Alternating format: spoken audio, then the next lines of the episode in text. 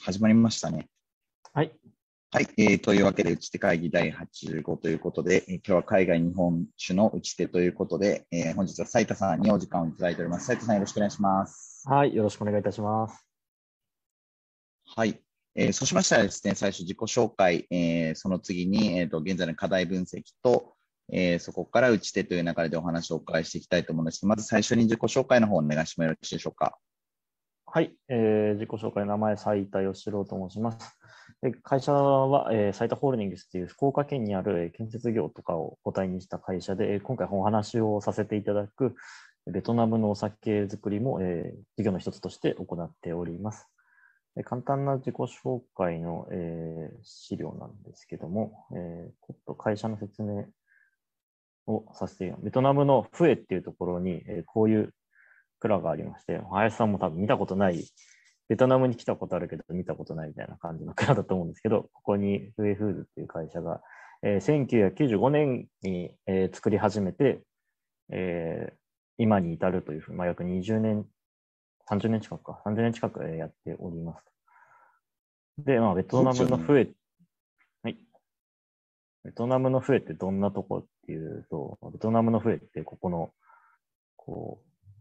っといい感じに画像出ないんですけど、ハノイとフエ、ホーチミンがあると、その真ん中、ダナンとかご存知の方多いと思うんですけど、その真ん中の都市にあります。これなんでここにあるかっていうと、これ実は京都みたいな、日本でいう京都みたいなところで昔王朝があったっていう、結構由緒正しい土地で、こんな立派な画像なんですけども、ちょっと拾ってきたなんであれなんですけど、立派な王宮があったりします。で、フエフーズどんな感じで、私の祖父が事業を始めたんですけども、もともと建設業、先ほど自己紹介でもさらっと話したんですけど、建設業で、建設の下見で、視察でベトナムに行ったら、酒蔵を作って帰ってきたっていう、本当簡単に話すとぶっ飛んだストーリーなんですけど、そんな感じでして、で、いろいろ話すと、日本のお酒の業界って新規参入ができなかったりして、そういう日本酒業界の闇というか、そういうのもあって、で、ベトナムで酒造りをするようになりました。これが本当ゼロから作っていくっていう風な形で、いう風な感じですね。でも、うちの会社が一番大事にしているのって、もう、こういう、当たり前のことは当たり前にある。日本語もあるけど、もちろんベトナム語でも同じようなこと書いてあるんですけども、建設業っていうところでもう本当安全にもっと変更に留意し、一生懸命やる。あとはもう地域の、地元の雇用を生み出すっていう風なところで、社員が80人近くいるっていう、結構多いところで、確実にベトナムのフエっていうところの土地には貢献している企業であると、自負をしております。で、事業と内容として、ベトナムとフエ、ベトナムと日本でベトナムって何があるのっていうと、米、意外と世界2位の生産量を誇ってたりするので、ここ実は米どころであります。で、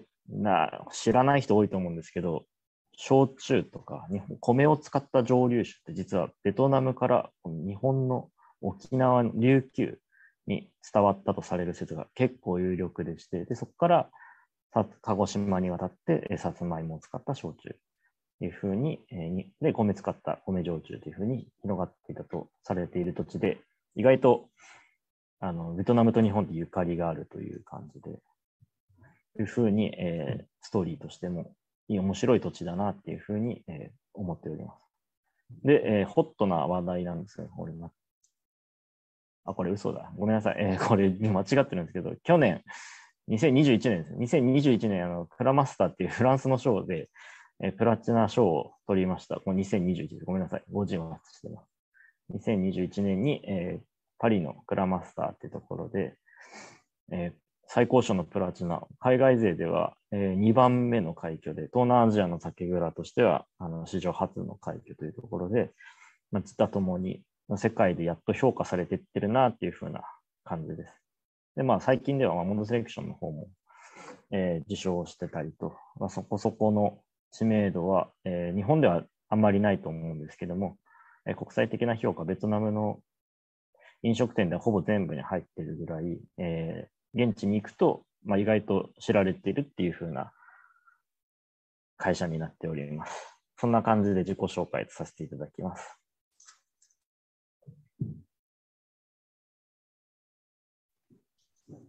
はい、ありがとうございます。結構こういうふうに体系的にお話しいただくの初めてだったんでありがとうございます。そうですね、あんまり語らないストーリーがおじい様がスタートされたんですね。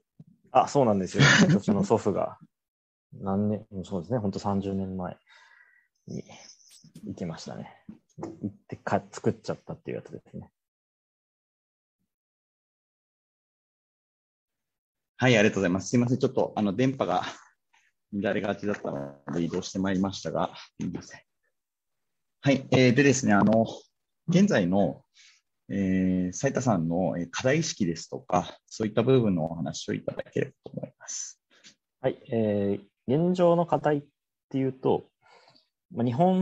トナムの飲食店にはほとんど全部入ってますっていうふうな話はしたんですけども、ほとんど日本食レストランが全てなんですよね。で、まあ、ベトナム人が日本酒知らないのはもちろんなんですけども、ふと原点に帰って日本の市場、マーケットにしたときに日本酒焼酎知ってる人少なくないっていうふうなことも直面してる問題だとは思います。で、うちの商品ってまず日本酒が広まってないと広まらないというふうな課題があるので、まず日本の市場っていうのを注目して、日本酒飲みましょう。飲みましょうって言うとあれなんですけど、日本人が日本酒をわかるような文化づくりっていうのを日本国内でまずやっていかないといけないなっていうふうには認識しております。そうですよね。なので、海外でも知ってもらうためには日本の人たちも皆さん分かってもらってないとっていうのは斉田さんの考えってことですよね。はい。はい、そういった課題感ある中でどのような打ち手で、活動してこられたのかというところを教えていただければと思います。はい、先ほどにも話したんですけども、日本人に日本酒をうちの商品を知ってもらうっていうのは、まずやるべきことはもう本当に品評会とかそういったところに出して、目に見えるところに立ってもらう、まず知ってもらうっていうことが大事かなっていうふうな思いで、品評会、クラマスターとかモンドセクション出させてもらってます。で、出した賞全部何かしら、一回取れなかったか、クラマスターは一回かすりもしなかったんですけど、その翌年にプラチナ賞を取ったりして、今年の結果は7月ぐらいに分かるんですけど、取れたらいいなっていうふうな感じで、まず、目に見える課題っていう、知ってもらうっていうのを、まず第一にしたプロモーションをしております。で、今までうちのお酒売ってなかったんですけど、日本でも買えるようにしました。で、そこでやっと、東京の渋谷の未来日本支店さんとか、そういうところでも、ベトナム料理屋さんとかでも、うちのお酒が飲めるようになってるので、ベトナム料理に、日本酒、うちが日本酒っていうと語弊があるので、清酒が飲めるっていう環境は、なかなかないんですよね。だから、なんていうんですかね、イメージ的にはフレンチでワインリストの中に、日本酒リストがあるみたいな、そういった活動をしていく中でうちができることとしては、ベトナム料理の中に清酒っていうジャンルを組み込んでいく。で、その中で、他の日本酒も入ってきたらいいなっていう風な、プロモーションとしては、他の日本酒も入れましょうよみたいな話は、していってます。そういう形なんですね。まず御社のその商品として狙われるところはどういったところを狙われて、その先で他の日本酒っていうのはどういうストーリーでつないでいくっていうイメージがあるんでしょうか。そこまでです。なんかね、ポジショニングとかあるのかなと思って、こういうところ狙ってますみたいなのがあるのかなと思って。はい。酒質、お酒飲まれる方はほとんどペアリングとか味、どれがどれに合うっていうのは、なんとなく感覚で持たれてると思うんですけど、うちの日本酒って、もちろん日本の米で、言ってなかったんですけど、日本の米を使ってないので、日本酒と言いつつ日本酒とは全く違う味がしているという感じ。でも日本酒の域からは出てないという。日本酒である味でありつつ、日本酒ではない味わいがあるというふうな特徴があるので、ポジショニングとしてはバッティングしないっていう風な感じであるんですけど、飲んでみると思ったより切れ味があるなとか、こんな味するんだみたいなっていう単体でも楽しめるつつ、ベトナム料理だと辛い料理とか多いとかスパイス使ったやつとかは結構合うよねみたいな話を。でももちろんいろんな国にいろんな日本食だけでも辛い料理も甘い料理もあるので、地域によって違う料理もあるので、もちろんうちのお酒が合わない料理っていうのもあるので、その際にはまあ別の日本酒もいいんじゃないんですかっていう風なまあ提案とかはしてます。だからまあうちの商品、まず自社を売らないと進まないので、まあ補足的に案内をしているという風な感じですね。なんか割とあれですよね。だからまあ日本酒っていうと、その GI の話とかもあるので、農水省さんとか国税庁さんとか的に言うと、日本国内で作ったやつが日本酒だよみたいなことをよくおっしゃってたりもするので、まあ、酒っていう感じになるんですかね、言い方になると。そうですね、酒っていう話ですね。うんうんうん、海外産の日本酒は。そうですよね。で、そうですね。酒って言い方になるみたいな話を聞いて、なるほどなと思ったんですけど、なので、その、各地のそのテロワールを大事にしてるというか、その、ベトナムのお水とベトナムのお米で作ってるということだと思うので、まあ、それによってその日本酒の製法で、酒を、ベトナムで作るとこういう味になるんだよっていう提案をされてるということですよね。はい、こんな感じです。そうですよね。なので多分そのなんていうか普通に。ペアリングの考え方とかでいくとベトナムの料理とは当然合ってくると思いますので、そういったところがやっぱり一つその斉田さん目指されているところなのかなっていうふうに想像してたんですけども、はい、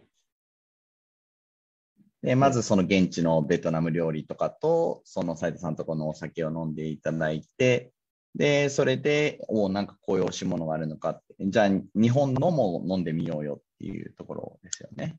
はい、そういう感じですね。日本国内ではそういうふうにやるっていう。はいはい。なんかここから先、その目指されている展開というか、こうしていきたいなみたいなのあったりするんでしょうか。はい。まあ、去年ぐらいから品評会出すようになって、はい、軸というものを決め出したんですよね。はい、で、はいはい。まず一つ目がこのスライドに出てる通りに、ベトナムの、新しい、はい、結局ベトナム国内の話でいうと、ベトナム人、日本酒もちろん知らない、焼酎知らないっていう中で、新しい飲み物が入ってきてるんですよね。でそういうのを、新しくベトナムの文化、酒文化の一つとして取り組まれるような提案をしていこうよっていう風な、新しいベトナムの文化を楽しもうっていう、酒文化楽しみましょうっていう風な国内でのディストリビューションですね。で、もう一つが、ベトナムから世界っていうテーマなんですけど、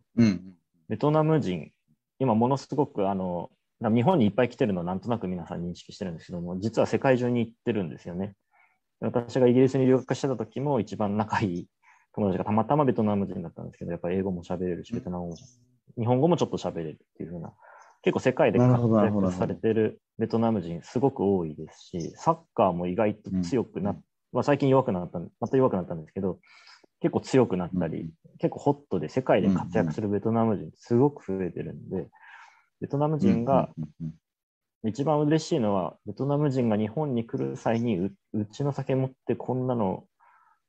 あるんだぜ、ベトナムにもあるんだぜって持っていくっていう風な、そういうビジョンを持って夢を持ちながらやりたいなって思いますし、逆にこういうのを世界に日本酒の文化が広まっていけば、うちの酒を持ってベトナムの酒はこういう味だっていう風に広まっていくのも、ベトナム人がベトナム産っていうものをもっと自信を持ってこだわって、世界に広げていくっていう風なものを、やっていきたいなというふうに考えております。なんかこうベトナム人としてやっぱオラが町、オラが国の酒っていうふうに思ってもらいたいですよね。そうですね。今はまだメイドインジャパンの方がいいとか、ベトナムのもの、ベトナム人あんま飲まない、食べないよみたいな、そういう感じで言われるので、もうちょっとや、こんなにいい、うん、ユニクロをベトナムで作ってたりの、それ自信に思ってる人やっぱりすごくいっぱいいるので、うん、そういう感じで、うん、やっぱ自分のもの好きじゃんっていう風にあるんで、もっと自信を持って世に出せる、うん、世界に出せる素材、人柄っていうのはあると思うので、自信を持ってやっていきたいなっていう風に思って。そうですね。エツの始めっていうと、本当に日本人でベトナムにいる皆さん本当にご存知でいらっしゃるので、で日本料理屋さんの皆さんもご存知、ベトナムにある日本料理屋さんの皆さんもご存知でという状態なんですけど、やっぱりあれですよ、ベトナムの皆さんにこう楽しんでいただけるようにするにはどうでしょうね。やっぱりこうより小売りとかも含めてベトナム人向けを強化していくような展開になるんでしょうか。そうですね、ベトナム人向け、何がいいのかっていうのがすごく難しいんですよね。価格帯ベースで見るとやっぱ1缶50円のものに対して酒っていうのが日本から来たものよりは安いんですけど、それでもやっぱ50円っていうパフォーマンスは圧倒的に超えてくるので、10倍15倍の価格にはなってしまうので、気軽に飲めるっていう段階にはまだ至ってないですね。ただそうですね、やっぱ知ってもらう場としてはやっていかないといけないっていうところではあります。なんか割とこれ見てる人たちにこうあれ価格感とかを共有したい上でこんな話してますけど、要はビールとかベトナムで飲むとしたら何十円で飲めちゃうっていうのがやっぱ背景としてあるので、じゃあそれとの比較になっちゃう部分も一つあるよっていうことなんですよね。そうですね、やっぱりそこは避けては通れないお酒ですね。そうですよね。こうそもそもおじい様がこうスタートされた展開ということなんですけれども、はい、最初引き継いだときどんな印象を持たれてたんでしょうか。そこにやっぱりちゃんと今みたいな方向性を賞を取っていこうとか世界に広げていこうっていうのは、別にそのおじさんはその頼まれて作ろうって言われて、じゃあ作りましょうっていうので多分スタートされたんだと思うんですけど、割と引き継がれた時に斉田さんが、方向性を吉野さんが出していったのかなみたいなことを思ったんですけれども。そうですね、僕はプロダクトとして扱う以上はその自信を持って誇らしげにやりたいっていう風なのが、まず第一にあったので、なので、楽しく、自分なんていうの、社員に目を向けたときに、ベトナム人の社員がもっとなんていうんですかね、楽しく作れるというか、自信を持って売れるっていうのはすごく意識してるんですよね。でその中の一つが品評会に出す、で品評会に出すことによってもう一つ、社員のモチベーションを上げるのももちろん考えてるんですけど、あと、引き継いだ段階でという、引き継いだ段階で一番感じたのは、逆に言うとずっと進出して20年間ベトナムに、移住されてる日本人とかにずっと愛し続けられている飲み物でもあるんですよね。その人たちに、どういうふうに還元できるのかなというふうなのを考えたときに、20年間応援していただいた結果、世界でもう評価されるようなお酒になりましたよっていうのは、一つの還元の仕方なのかなというふうに考えて、ブランディングっていうのをすごくその、今いる人たち、昔から飲んでくれてる人たち、この2つの目線でそのブランディングをもっとしてこの世界に広めていきたいとか、そういうふうには考えるような基準にはなりました。そうですね。なので、ものづくりもすごくご努力されて、いろいろ手入れをされてという話もされてましたし、じゃあここからちょっと宣伝として打って出ようということで、いろいろ賞を取られてきたりとかで、国際的に認めてもらえるような部分で着々と積み上げてこられてるんですけど、ブランディングっていうといろんな方向にいろんな展開できるかなと思うんですけど、今具体的にどんなことをやってらっしゃったりするんでしょうか。まだ品評会くらいしかやってないんですけど、仕込んでるやつとしては日本の EC サイトとか、まあそういったところもちゃんと。ああ、いいですね。そうですね。楽天、アマゾン、ヤフー、自社サイトでは買えるような感じにも。ああ、面白い。なんか意外と、去年じゃない、2年前か。一昨年、焼酎で日本一取ってたりするんですよね。2日間だけですけど。うん、日本で一番売れた焼酎みたいな感じで。そうです、はい。意外と、日本でもタイトルは取ってたりするっていうのが、まあ、そうですね。ブランディングで、まあ、売り上げを上げながらブランディングするっていうふうなのが、まず第一に考えてますね。じゃあ、まず EC サイトとかにきっちり、まあ、日本での展開をして、日本でも知ってもらうっていうことですかね。そうですね。今の段階だと、日本、まあ、焼酎日本酒を作ってる以上、日本の市場って、そんなに無視はできないんですよね。で、東南アジア、特にベトナムとか、まあ、東南アジアの国は、基本的に、やっぱ日本の市場っていうのをちょっと見てるんですよね。ジャパニーズドリームっていうの言葉があるってだったんですけど、それを見てると、日本で売れてないと、やっぱり、なんか、でも日本では売れてないんでしょみたいな感じで、やっぱ日本でどう見られてるのかっていうのもすごく気にしてる国なので、やっぱ日本で天下を取ったとかタイトル取ったっていうのは、一つの、目標としては考えてますね。そうですよね。実際我々もホーチミン高島屋さんでいろんな商品をご紹介させていただいて、現地の皆さんに買っていただいてるんですけれども、なんか本当に皆さんよく知ってますよね。なんかどこで情報を仕入れてるのかなと思うんですけど、おそらく自分たちで翻訳したり、いろんなFacebook のページとかもあったりするんで、すごい自分たちで情報を仕入れて、こういうのないかって聞いてきてくれるんですよね。本当、日本酒に目覚めたベトナム人の方は結構簡単にはいかないというか、こだわりを持たれて。そうですよね。だからそのこだわり層を狙うということも、しつつ、より現地の普及みたいなところも狙っていくっていうところですよね。そうですね。だから居酒屋だから結構あれか、レストラン営業を強化したりと、卸売とかのところを頑張るみたいな感じになってきますよね。そうすると。そうですね。ただ商品も変えないといけないんですよね。越のはじめ、今出てるクラマスター取った越のはじめとか、そういう商品はもう普通に飲めるっていうのを前提に作ってる商品なので、それをまあレストランに持っていくと、ちょっといろいろなバランスが崩れてしまうので、新しい商品、もしくは既存の商品をリブランディングするっていう風な感じですね。そうですよね。だから今もうすでに普及してる越のはじめがあるので、普及というかあれですよね、日本料理屋さんとかに入ってるものがあるので、まあ、例えばベトナム料理屋さんに入れていくものはまた別のブランドを立てて、ブランド整理しながら出していくみたいな感じですかね。そうですね。そんな感じで分けて考えるっていう風なことを第一にして、そうですね。ここなかなか難しいですよ。この配送とかクオリティ管理のところってすごく常に難しいなって感じてるんですけど、そうですね。そういうところのご苦労あったりしませんか？はい。もううちの商品じゃなくても、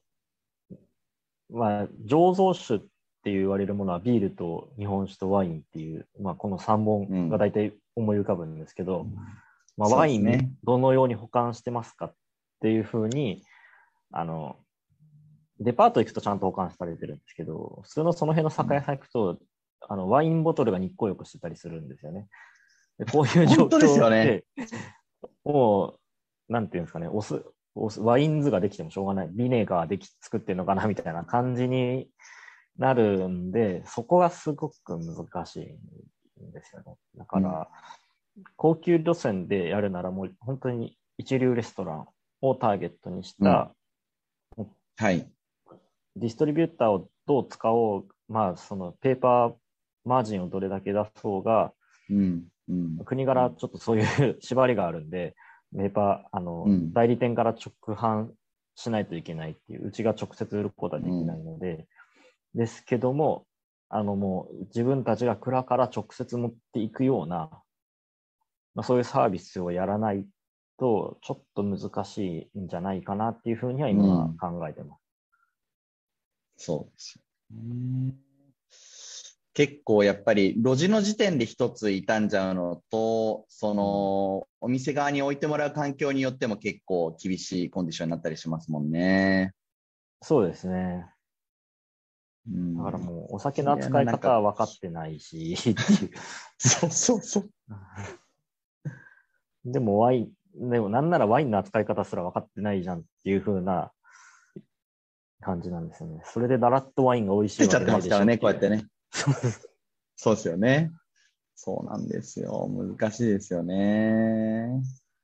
でもその教育ってやっとこれからできるようになってきたっていう。日本酒が逆にブームに、輸出ブームで日本からベトナムにも来るようになっているから、あ、ちょっと口うるさく言われてるなって。その品質管理、その日本酒の輸出業者からえらいきつく言われてるなっていうのが、やっとベトナムにその情報が入ってきて、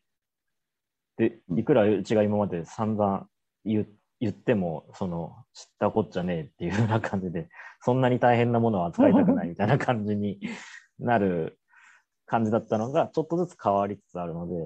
で、逆に言うと歴史があるからこそ、まあ、時間かけてやれるっていうところも、まあ、強みとしてはあるのかなっていうふうに、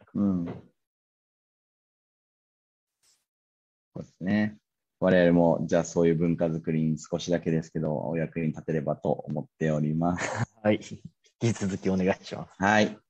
ありがとうございます。じゃあ、ですあっという間にお時間来ちゃったんですけども、斉田さん、最後にですね、見ていただいている皆様に、本日のまとめということで、お願いしてもよろしいでしょうか。はい、あ、全然考えてなかったことこれ、ごめんなさい本日、多くの方見ていただいてると思うんですけど、本当にありがとうございました。なかなか話す機会ってない中、ベトナムに来たらやっと、お酒作ってる企業があるんだみたいな、そういう感じで、やっと駐在から帰ってきたときにベトナムで酒蔵があるよみたいな感じでちょっとずつ広まってってるんですけど、こういうなんていうんですかね、アピールの場というか、自社のものがネットを介して伝わるっていうことはなかなかないので、すごくいい機会をさせていただきました。まあ、質問等あれば何でも気軽に答えますので、全然進出の際とか検討されている方も気軽にご相談いただけたら、渡る範囲では回答しますので、よろしくお願いいたします。斉田さん、ツイッターをやってらっしゃるので、皆さんよろしければフォローをしてみてください。日本国内での販売はいつからになるんですか？